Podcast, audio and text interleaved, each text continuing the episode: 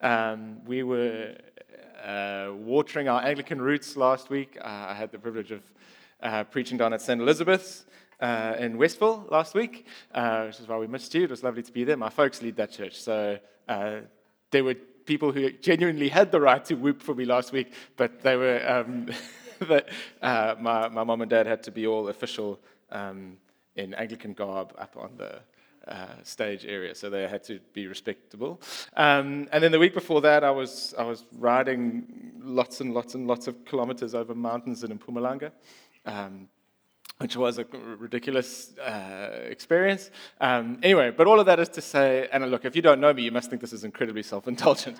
um, but for our, our, mates who we've been missing, uh, it's lovely to be back with you this morning uh, and to have the chance to finish off this series. And so the, the, the, on the preach roster, it says a Taylor masterclass on conflict. Uh, and a younger version of myself would be like, yeah, high five, I could give a masterclass on conflict. Uh, and now I'm wise enough to know how rubbish I am at it. um, and, uh, and so there's going to be a fair amount more, yeah, and Burns here to witness to the fact that I get myself into lots of fights. I'm not necessarily as wise in them as I used to think. Uh, yeah, so there'll be more humility in this preach, hopefully, than there might once have been. Um, but I've been doing some philosophizing about the human condition. This is something that happens to me quite regularly. I realize this is uh, unusual. Um, but I have been sort of trying to wrestle with, like, what is it that's sort of uniquely and especially human? Uh, and I know that's a thought that occurs to most of you over your cornflakes. Um, but I've been, yeah, I don't know, for whatever reason, trying to think, like, what is the essential thing about being Homo sapiens, being image bearers of, Christ, of, of God on earth? And um, seems like possibly the answer might be creativity, uh, although some apes might dispute that. Um, but our ability to create seems to be pretty essential to who we are. And then, if you were to raise the stakes on that a little bit more, I think our ability to trust might be one of the really uniquely amazing things that you have. Trust is this fragile thing. Animals know, right? Even if they're wrong, they believe they know that, like, it's just facts. Humans have this ability to trust even when we can't be certain. But then I suppose if you raise the stakes even further, I think one of the most critical things that you have as a capability is the ability to doubt. And that might sound like a strange place to start a sermon, but I think this is why it's right for us to fight against totalitarian regimes that say you're not allowed to doubt, right? You just, it, it is what it is. You're told what to believe, you don't get to question it. It's why the hardcore right and the hardcore left both should worry us. Because if you're not allowed to doubt what your hashtags tell you, or you're not allowed to doubt what your government tells you, then you've lost some of your humanity, your ability to, to struggle to create, to struggle to trust, and then to doubt the validity of the thing you created or the thing you've put your trust in is part of being human, I believe. And having to figure that out for yourself. Can I reach God? Can I find him? Can I understand who he is? Has he actually been reaching out for me? What's he like? I don't want to just be told by some cult leader, you must believe this and you don't get a choice, right? I want to have to figure this out. And in relationships, it's just the same.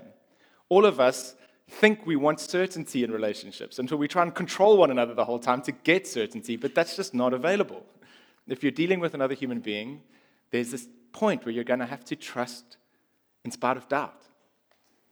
You're going to have to create something with this other person, despite the fact that there's reason to feel suspicious of them from time to time. If you were certain, you wouldn't call it trust. The fact that we call it trust implies you can't be certain. Okay, so I'm being very philosophical, but I think that this preach is potentially hugely helpful to us because so much human suffering, so many bad decisions, so much self destructive behavior so many failed businesses, failed marriages, failed callings come down to the fact that we don't know how to fight well. We don't know what to do when we start to disagree. We don't know how to do it well when we've let each other down, when doubt has creeped in and it's like, I'm not sure how to trust you again. Is this right? Does this make sense? Okay, like we know that most of the dumb things we end up doing are because of some unresolved conflict and tension. People leave businesses because of managers that they don't know how to deal with. People leave marriages because of fights or disagreements they don't know how to deal with. People leave churches because of vibes and tension that they don't know how to deal with. And I don't say it as if it's easy to deal with this stuff, but our ability to work out what to do when we're disagreeing and hurting each other and the adrenaline is starting to rise is the difference, I think, often between real pain and being able to create something, move forward, make something good. It's the difference between mistakes that we will regret and being able to somehow live through those challenges uh, and come out somewhere healthy and helpful on the other side. So, we're going to talk about conflict. And there's one obvious, sort of simple way to avoid conflict, and that is just to avoid human beings. okay? Um, and I'm being glib, but what I mean actually is that you could probably convince yourself you can avoid conflict just by never going deep with anyone, right? If I just never really let you know me that well, and I never bother to get to know you that well, then maybe we can get away without much conflict. And you do you, and I'll do me, right? But as soon as you want any kind of relationship, as soon as you want to be known and know, as soon as you want to have some influence over one another, as soon as you want to start to really rely on one another, then hey ho, conflict's on the way. I'm sorry to tell you, but it's coming. Um, because we disagree. And as soon as you know someone well enough, you're going to share some of the things that you care about. And then if they don't care in the same way or as much as you'd like them to, then suddenly you're at war. Uh, and the closer the relationship, the greater the trust, the greater the intimacy, the more terrifying those fights become, right? The person that you arrived here with today, whatever relation you have with them, that person can hurt you far more than the person you met for the first time today. So the stakes just get higher and higher the closer the relationship gets. So, what do we do when we are fighting? What do we do when we disagree with one another? My plan for the next few minutes is just to firstly give some practical tools um, from various bits of studying, research, reading. Uh, I do think there may be some masterclassy kind of ideas that all of us just need to be reminded of.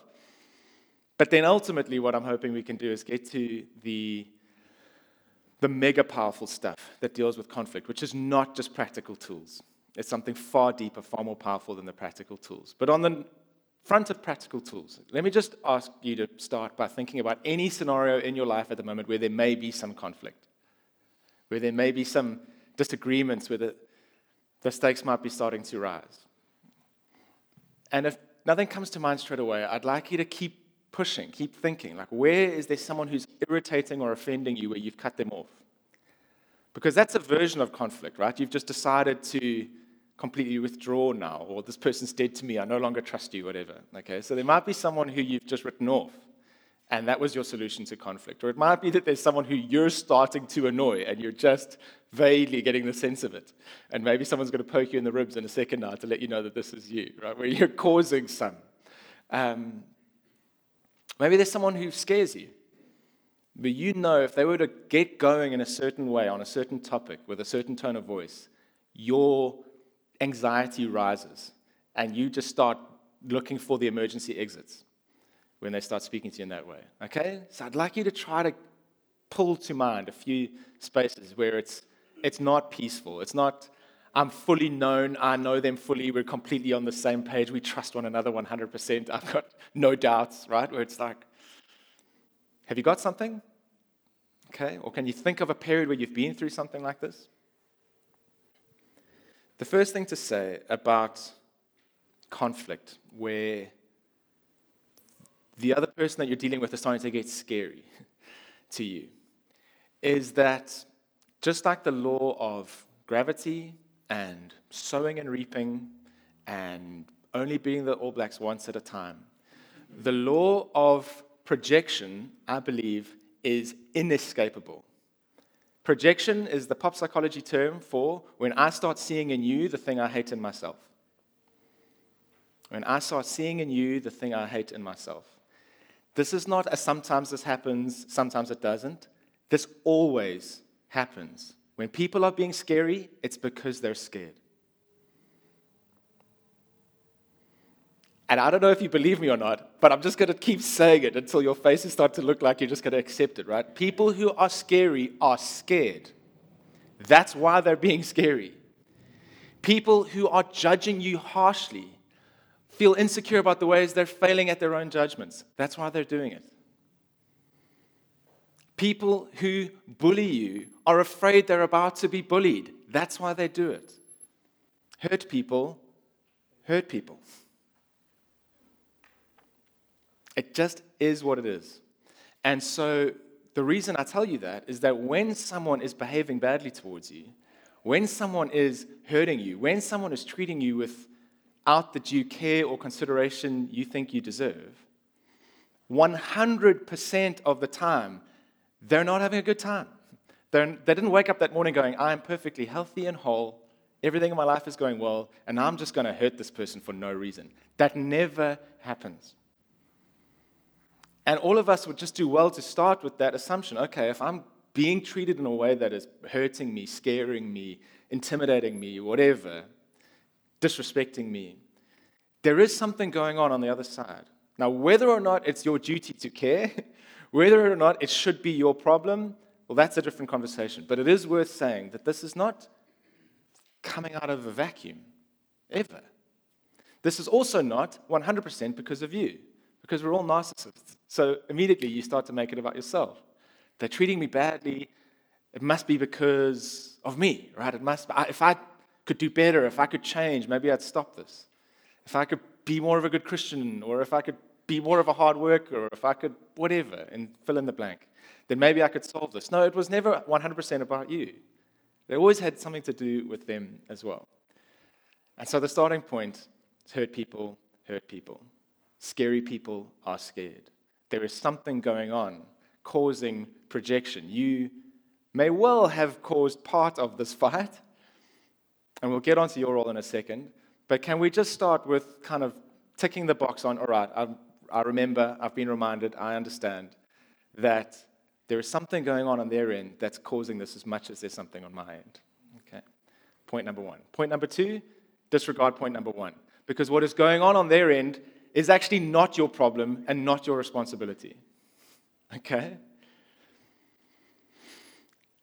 And this is where younger me would have got on a soapbox, and older me is like, crumbs, I do this so much. But don't we spend a lot of our time trying to convince people that we've understood their motives and they should just admit that we've understood their motives? Don't we spend a heck of a lot of time doing that? The reason you keep leaving your clothes next to the washing basket, not in the washing basket, is because you take me for granted. It is because you don't respect me. It is because you think you live in a magical fairyland where your mother, in looking like me, lives to meet your every need, right? Said no wife ever. And most of that conversation is an exercise in I'm busy trying to tell you about you. right? I'm busy trying to teach you about yourself. I'm trying to explain your internal motivations. I'm trying to explain to you the flaws in your thinking. I'm trying to explain to you all the ways you are so different from Jesus. okay. And friends, that is such a bad idea. That's where I think conflict goes like Middle East, right? That's where it's, if you start telling me about what makes, even if you're right, I'm offended. You've got no right to get inside me and tell me why I do the things I do. You're not more of an expert on me than I am. Don't tell me this is why I did that. I don't really know why I did that, but I'm pretty sure it's not what you're saying. And so I'm going to retaliate and kind of go, oh, so you're doing all this stuff in order to get a response. Oh, so this isn't free and, and, and loving, this is manipulation. Oh, good to know. I remember your mom always used to manipulate me as well. Whoa, and now we're, now we're away. Now we're away. Now people on the outskirts are getting the popcorn. because you are not an expert on anyone other than yourself. And so the thing that I fail often to remember, but the thing that really should be dominating our mind when you find yourself in conflict, where your boss says that thing again and you know that this is not okay and that he or she is just trying to, I don't know, manipulate the circumstance to get what's really best for them. Or when your mother in law starts that conversation about the government again and you feel your anxiety levels rising, or whatever, when your sibling makes that put down comment, when you feel the, the anxiety levels starting to rise, when you see yourself at loggerheads with someone, instead of spending all that energy telling yourself, telling your mates, the technical term for that is gossip, and then eventually telling them all the things that are motivating them, we should be spending loads more time figuring out what's motivating us. Because do you know what else happens? You project as well. It's not just true of the rest of mankind, it's true of you too. And so, the reason this person is offending me, the reason this person is irritating me, the reason that statement I can't just let slide is because of some stuff going on in me, which it actually probably would be worth becoming an expert about, right? What is actually hooking me here? Why do I care about this so much? Other people don't seem to be as bothered by this as me. So instead of spending all this energy trying to become an expert on why this person fails in the way they fail and what it shows about them, and how I might manipulate or control or punish or use humor so that I can claim it was just a joke while I actually try to punish. Instead, I should probably do a fair amount of work up front, internally, going, why does this actually matter to me so much? With the two massive questions what, what is so scary about this, and what do I need? And if we were note taking people, that would be one to take a note about, right? What is so scary about this? What do I fear? And what do I need? Because no one ever got into a fight over something that didn't bother them, that they didn't need. So if you're prepared to get into a fight over something, it's because this is hooking some fear of yours in some way. This threatens something you can't do without. And there's something you need out of this situation. And if you can really do the proper hard work, you can often work out, oh, actually, what I need here is just to feel respected, and I don't feel respected. Or, oh, what I actually need here is to feel safe. And the way they're carrying on makes me feel unsafe. And then you can try to be specific about that. What is it specifically that you need to change? What would it look like to have things kind of calm down for you? If we can do that hard work, friends, then you are so much more likely to be able to do that conversation well. I know it's very practical and kind of lectury, but I hope this is helpful. Because a lot of the time I end up in conflict and I haven't really thought through what does this say about me? If I do start thinking about myself, sometimes it's in that insecure, like, this is all my fault. Maybe I can fix it. Maybe I can be who they need me to be. No, I'm not talking about that at all. But what is it that I need? And what is it that I fear? What is making me keep re engaging here and not just being able to kind of brush it off? Because then you can start to communicate properly and communicating properly looks like speaking very tentatively about what might be going on with them and very certainly about what's going on with you. It's not huge rocket science, but it's like, hey, I don't, I don't pretend to know why you're behaving in this way. I don't pretend to understand what it is you need. I can see you're very frustrated, and I'm really sorry that you are. I can see that we're disagreeing, and I hate it when we disagree. I wish we were on the same page. I want to get back to that. And I want to get back to us in lockstep, going in the same direction. That's my goal because I value you and I respect you and you're important to me. And that's, that's what I want us to be at. So I don't know yet fully what's going on. And I'd love you to explain to me what's going on on your end. But let me just describe to you what's going on on my end. I'm finding you scary because of X, Y, and Z. And I need to feel A, B, and C. That's it. That, that's, that's, yeah, what to tell myself the whole time. Yeah, I'm finding you scary. I'm finding, I'm feeling frustrated. I'm, I'm experiencing this. Talk about yourself because that's actually all you know. That's all you have the right to talk about is yourself. Not why do you always? you don't know that. And actually, you do know. They don't always. So let's not generalize. And there's a statute of limitations. Please don't be dragging up what they did six months ago or six years ago. If it was a problem then, you should have dealt with it then. You didn't, so it's, all bets are off. We're talking about this. I'm nervous about what, what I've just done there. Katie, I'm on your side. H, I'm on your side. On both. You both win. Um,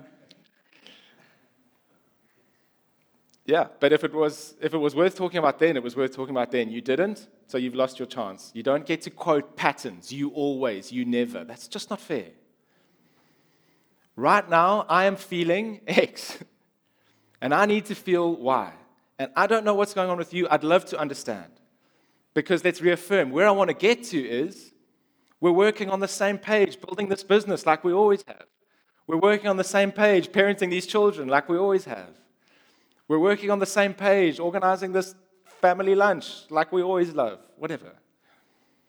I'm not going to pretend to be an expert on you and your motivations and your flaws and your character.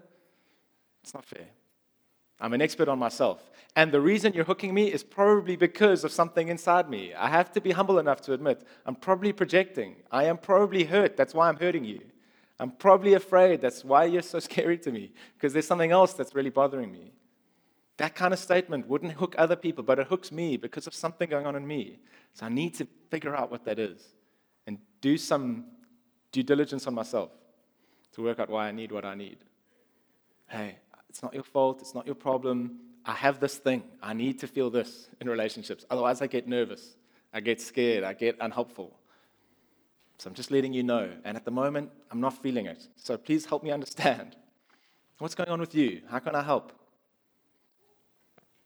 Useful? Makes sense? Very easy to say, very hard to do. But that's the practical stuff. And here's the problem. Often in human relationships, even if you do that, even if you reduce the kind of blaming and accusing, I don't know how this works sort of mathematically, but it still seems to me like the best way to describe it. It feels like you can get to the end of this process and there's still a remainder. Okay? It's like you've expressed yourself and been heard, they've expressed themselves and you've heard them the adjustments or the compromise or whatever has been made, and yet at the end of the day, you're still just not getting what you need. And we've been married 30 years, and like there just is still this remainder. Or we've been in business however long, and there's still just this remainder. Or at some point, you were hurt just more than you've been able to have kind of restitution, or like you've not been paid back for what was stolen from you. Someone messed you around with business and you're never getting that money back. Okay, there's like a remainder. And these nice, neat ideas of how we can have dialogue and express ourselves to one another just aren't enough. That's where we need, I think, this most potent solution for conflict. And I'm just going to read a few texts, which are actually pretty self explanatory, and then I'm going to give you an opportunity to do some business with God.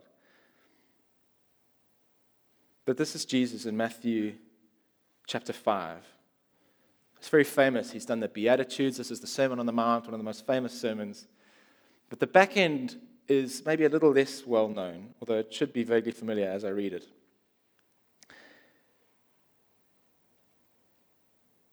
But he says, if you are offering from verse 23 of Matthew chapter 5, if you are offering your gift at the altar, and there remember that your brother or sister has something against you,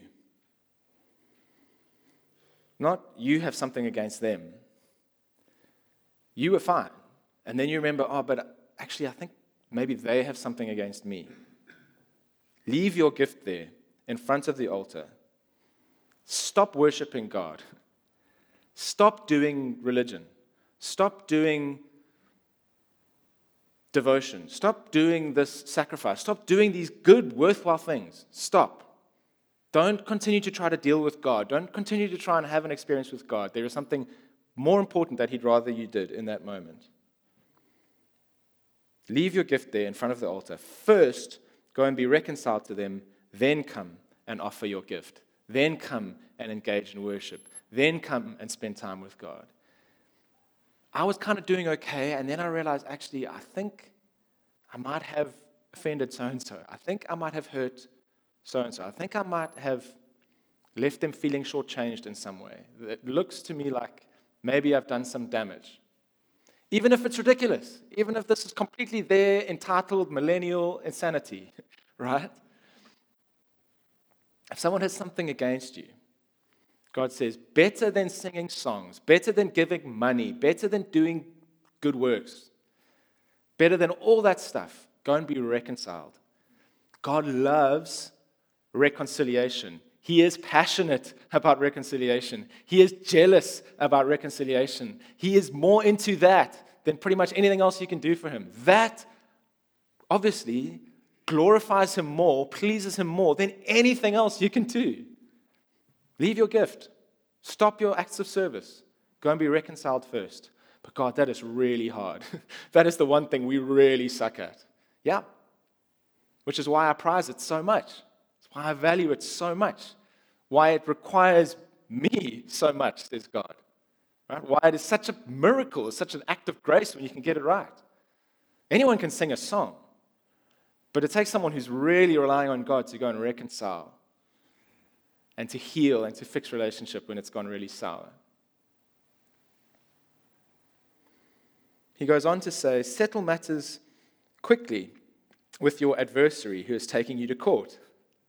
Do it while you're still together on the way, or your adversary may hand you over to the judge, and the judge may hand you over to the officer, and you may be thrown into prison. And truly, I tell you, you will not get out until you've paid the last penny. This sounds like very practical advice. But again, Jesus is saying, in this case, you're in the wrong. You're being taken to court, right? You've done someone in. And human nature, I think Jesus is trying to point out, is like even when you're in the wrong, human nature is let me just delay and delay. Surely this will get better by itself. He's saying it's not going to get better by itself. It's only going to get worse. Do you see the escalation? It goes from you're at loggerheads with someone to you're at court to you've been handed over to an officer, you're thrown in jail, now you owe money. It only gets worse. Time does not heal these kinds of things. It's the great lie. If I just bury my head in the sand, we just do that careful dance in the aisles at Woolworths so we don't have to see one another, you know, it'll just go away. It doesn't. So Jesus is saying, act now. Be quick about it. Oh, I hate this stuff. Yeah, be quick about it. Oh, but I feel guilty. I know I'm in the wrong. I'd rather just not return their calls. Be quick about it. It's only going to get worse, it's only going to escalate. Thank you, Jesus. Very helpful, very practical, very uncomfortable. And so I'm going to skip ahead now to 1 Corinthians 6, where Paul, who has been a student of Jesus' way of life, and Paul, who is an expert at offending people, right? He was not a smooth, gently, well rounded character. He was prickly and spiky and ended up in conflict quite often. So he's clearly had plenty of time to think this stuff through. 1 Corinthians chapter 6, and we're going to start at verse mm, 6. So Paul's busy bombing on the Corinthians, really, going like, you guys suck at so much stuff. And he says, you're even taking each other to court. So one brother takes another to court, and this in front of unbelievers. The very fact that you have lawsuits among you mean you have been completely defeated already. Listen carefully. Why not rather be wronged? Why not rather be cheated?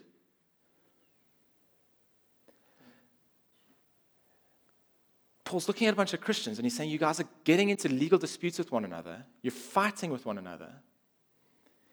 And he's saying to the person, potentially even in the right, you getting into this legal fight is worse for you than you just being wronged. What does Paul understand that we don't understand? He thinks this is insane. He's looking at this going, Why would you not rather be cheated than end up at that level of conflict? And most of us, if we're honest, go, Because we hate being cheated. I'd rather get justice. Paul can't understand. Why would you be so keen to get justice that you'd risk this kind of conflict in front of the world, Christians suing Christians? Why would you not just rather be wronged? Uh, okay, Paul, I need to understand what you know that I don't know because I don't want to be wronged. I want to be cheated. Paul's going, that, that that's preferable to what you're doing. Have any of you ever been forgiven by a human being? Have you had that experience of being forgiven? I have. Try to think about that moment. You've messed up, you've hurt someone, you have no defense, you've seen the pain you've caused, and then somehow at some point they're able to say, I forgive you. Have you had that experience? Just put your hand up if you had. if you've been forgiven at some stage? It is a transformative experience, isn't it? You can't be the same after you've been forgiven. David, my son, has forgiven me a few times. That will sort you out. Oh my goodness. Where you've hurt your own child, and your child goes, Dad, it's okay, I forgive you. Apparently, when I was small, my dad was told to feed some medicine to my brother and ended up feeding surgical spirits to him because he didn't look at the bottle. He was in hospital. My dad thought he killed his youngest son. My mom was eventually gracious about it, but not in that moment. And the legend has it, I don't have a memory of this, but the legend has it that I'm sitting with my dad in the corridor, and my dad is just like ashamed and terrified. Apparently, I put my hand on him and said, you know, something to the effect of like, God still loves you. We all forgive you, you know. what a legend. Eh? Don't you wish you had a child like me? Not obviously been very well brainwashed by our, our children's church, but that experience of being forgiven, friends, in real human terms, it feels like a big deal. But actually, that's chump change compared to how we've been forgiven by, by God. We were singing about it earlier. That the debt we had against Him, the hurt we'd caused Him, He created us out of the overflow of His love to be with us. God wants to be with you and to enjoy you and to be trusted by you. And each one of us have gone our own way and done our own thing and let him down like crazy and sinned against him, and we've been forgiven. And Paul is looking at us going, and now you guys can't forgive one another? You're going to take each other to court? The people of God who are supposed to demonstrate to the world what grace actually looks like? The transforming power of forgiveness. It's not just getting off the hook, it's Forgiveness that's powerful, that literally changes people, that rewires them, the forgiveness is so deep. You were guilty, you've been loved instead, not just let off the hook. That kind of forgiveness is powerful. And so we're given this opportunity by this God who is passionate about reconciliation to turn that forgiveness on the world, to have received it and then to turn it on others. I'm going to ask JJ to get that song going again. Um, and right now is the moment where this needs to get practical. Because, firstly, I want us all to recognize and remember how much we've been forgiven. And then, secondly, I'd really love us all to take advantage of this opportunity to do some reconciliation. God says, don't go to church until you've been reconciled. Don't go and do that good work until you've been reconciled. I've given you this superpower I've forgiven you much. Therefore, you can forgive one another. And when we look at the world and when we look at the remainders that are left, the only thing that solves that remainder is forgiveness. There's no other thing that does it. Yeah, I might have got a cheap sorry out of so and so, but their life has gone on and my life continues to be wrecked by the thing they did.